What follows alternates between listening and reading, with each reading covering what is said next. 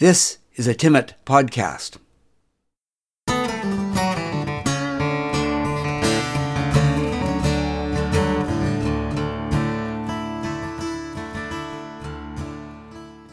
This podcast is part of the series On the Marge. The title of this episode is Smitten. Smitten. Some people say that both God and Santa Claus are just made up, that they're not real. I'm not sure about Santa Claus, but I know all about God. It all started with circumcision. When Esther Glatt announced at school that her little brother wasn't going to be circumcised after all, I had no idea what she was talking about. I asked my mum.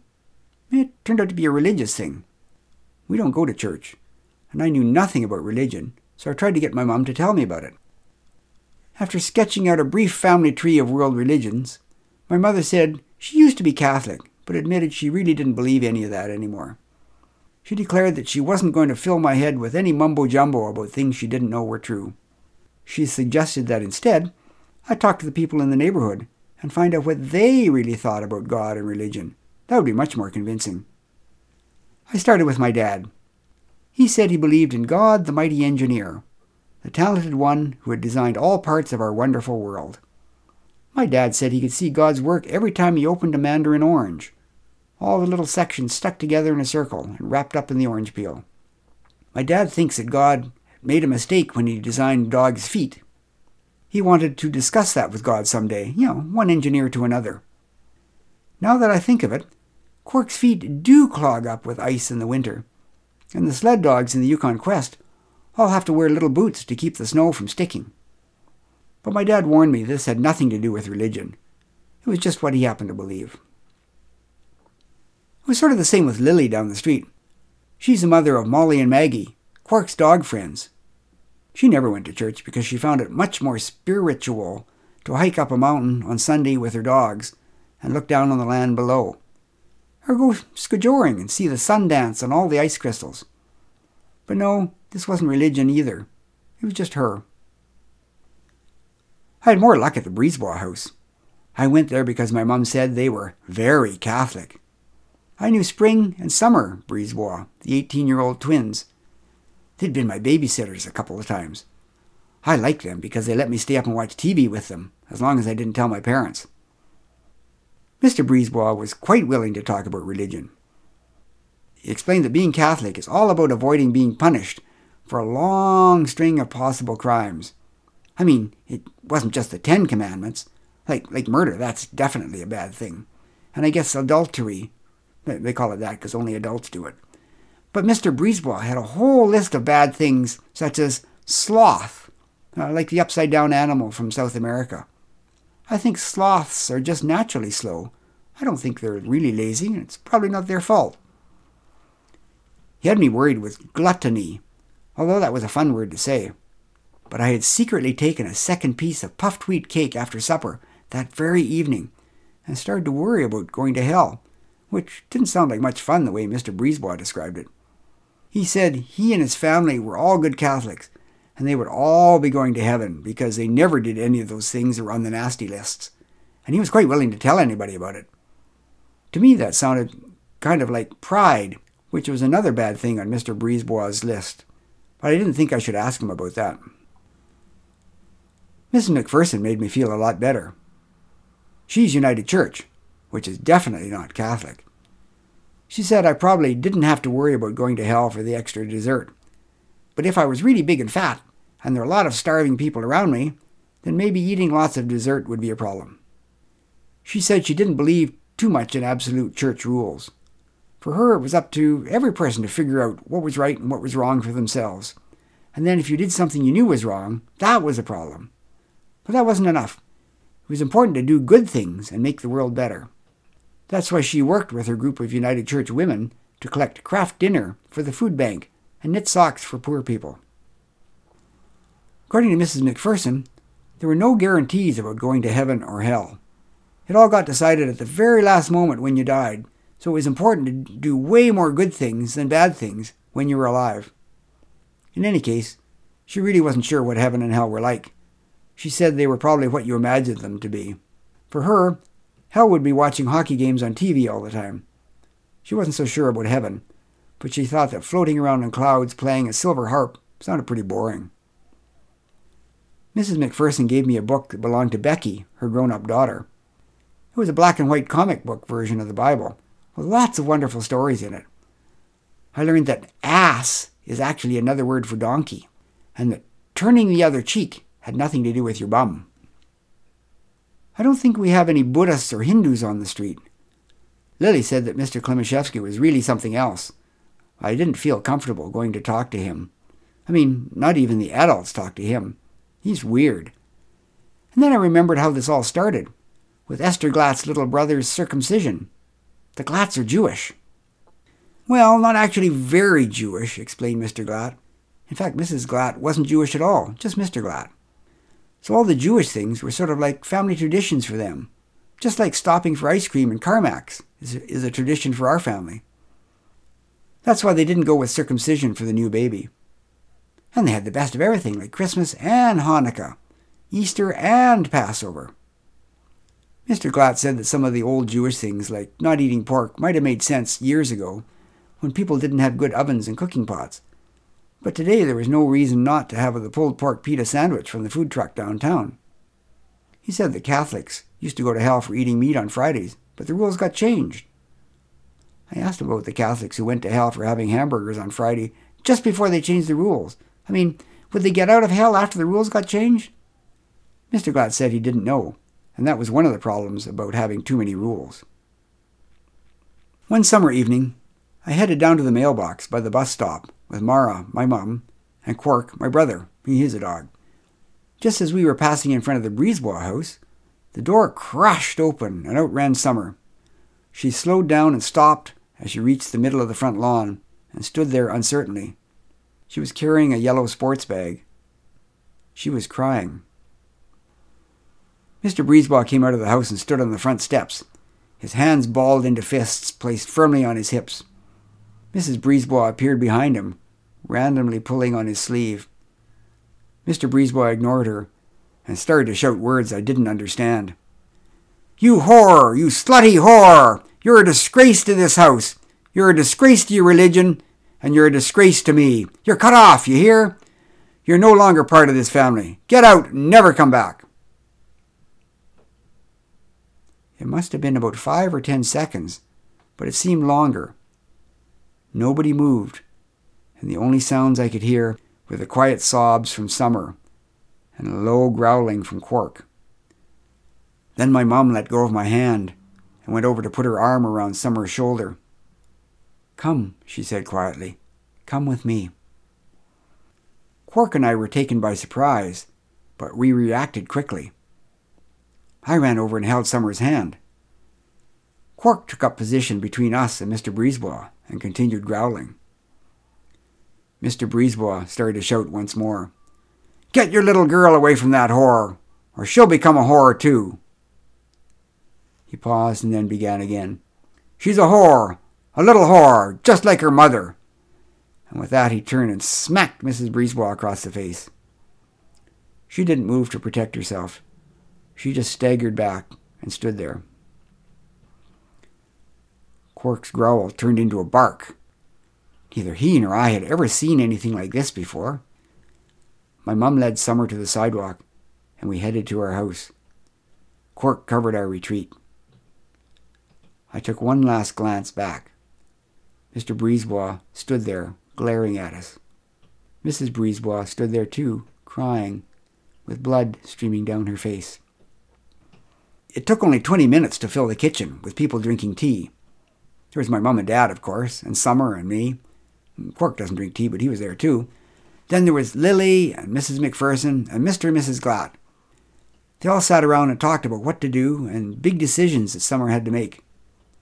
I got bored and went off to read my book about the pyramids of Egypt. In the end, the only decisions were that my dad and Mr. Glatt would go talk to Mr. Brisebois the next evening, once he had had a chance to cool down, and that Summer would spend the night at Lily's place. I really didn't understand what was going on until I climbed into bed between my mom and dad that night to talk. It's because Summer's pregnant, my mom explained. She's going to have a baby. Oh, a baby! I shouted. Maybe she'll let me hold it in my arms. Everyone loves babies. Babies are wonderful. Well, said my dad slowly, yes, babies are wonderful, but the degree of wonder is often a function of timing. I mean, babies are a lot of work and take a lot of time, and Summer hasn't finished school yet. That's going to be difficult with a baby, and doing it all alone. Just a minute, what do you mean alone? Where's the dad? Don't all babies have dads? I asked. Yes, my mum replied. All babies do have fathers. But in Summer's case, the baby's father doesn't want to have anything more to do with Summer. It looks like she's on her own. But why does Summer have to move out of her house? Couldn't she stay there and get the rest of her family to help her? Where is she going to live? And why was Mr. Brisebois so mad? Things always got really complicated whenever adults were involved. Those are hard questions to answer, replied my dad. I really don't know what's going on with Mr. Brisebois. Is this about religion? I asked, suddenly suspicious. From the little I knew about religion, it was clear that logic and religion didn't go together. Mrs. McPherson had said it was all about faith, and you can never figure out faith. I really don't know, said my dad hesitantly. It might be something to do with religion somewhere. After all, the Brisebois are very Catholic. But that's the sort of thing that everyone interprets differently. No, I really can't say. A sudden fear ran through my body. If I'm going to have a baby, will I have to move out of the house? I was almost afraid to ask. My mom hugged me tightly. Alex, when you become pregnant, I hope there will be some wonderful guy there to be the dad and help you with everything. Maybe you'll have a house or a nice apartment. But even if you don't have any of that, you can stay here with us and we'll help. We love you after all. Oh, that was a relief. I didn't think I'd have a baby for a while yet. I'm only six. When my dad and Mr. Glatt came back from visiting Mr. Brisebois the next evening, they reported that Mr. Brisebois was still adamant about Summer being kicked out of the house. I don't know who Adam Ant was, but I assumed he was the character in some Bible story about someone who wouldn't change his mind. So Mr. Glatt found a small, empty apartment in a building he owned downtown. We found a single bed and some sheets in our basement. Mrs. McPherson got a bunch of her church friends together, and they came up with a table, two chairs, some dishes, and a few cooking pots. Lily had some extra kitchen utensils, made some pies, and took Summer grocery shopping. We all helped Summer move in. The apartment was really small. There wasn't even a bedroom, so the bed had to go in the living room. I guess that was okay because there wasn't much else in the living room. The walls were bare, and it didn't seem like a very nice place to live. I think Summer was crying when we left. But she did get a job at Boston Pizza. We saw her there the next week, and I know Mrs. McPherson gave her lots of Kraft Dinner. It was about three weeks later, just after supper, when the doorbell rang. I went to see who was there. It was Spring Brisebois, Summer's twin sister. She was towing a suitcase on wheels. Yep, she announced. I'm knocked up too. She saw that I didn't understand. You know, a bun in the oven. Pregnant, just like Summer. I left before that bastard could kick me out. I wonder why there are always so many words for the same simple thing. Anyway, I let Spring in, and the kitchen soon filled with the same group as last time, drinking tea. It was easier the second time around. It turned out that Mr. Brisebois was adamant about Spring, too, so someone came up with one more bed, and Spring moved into the tiny apartment with her sister. Spring got a job at Boston Pizza, same as her sister. Will they live there forever? I asked my mom. I don't know, she replied. This sort of thing has a way of working itself out somehow. I'm just not sure how. My mom was right. The next evening during supper, we heard the sound of a siren. That didn't happen often in Porter Creek. It came closer and closer. By the time the ambulance came down our street, we were looking out the window. By the time the ambulance people were going into the Brisebois house, we were out on the lawn. So were all the other neighbors. They carried Mr. Brisebois out of the house on a complicated stretcher with folding wheels. His eyes were closed. Mrs. Brisebois followed behind, crying. They got into the ambulance and sped away with the siren screaming. It was all very exciting. Dead before he even got to the hospital, announced Mrs. McPherson when she came over the next day. Mrs. McPherson knows everything. Stroke. He smoked, you know. It's because of that. My mom and dad decided I should go to the funeral because it would be part of my education. It was in the Catholic church downtown. Mrs. Brisebois sat up front with Spring and Summer beside her. They were all dressed in black. Mrs. Brisebois cried. Spring and Summer didn't. I guess Mr. Brisebois was in the big box up front, but it was closed.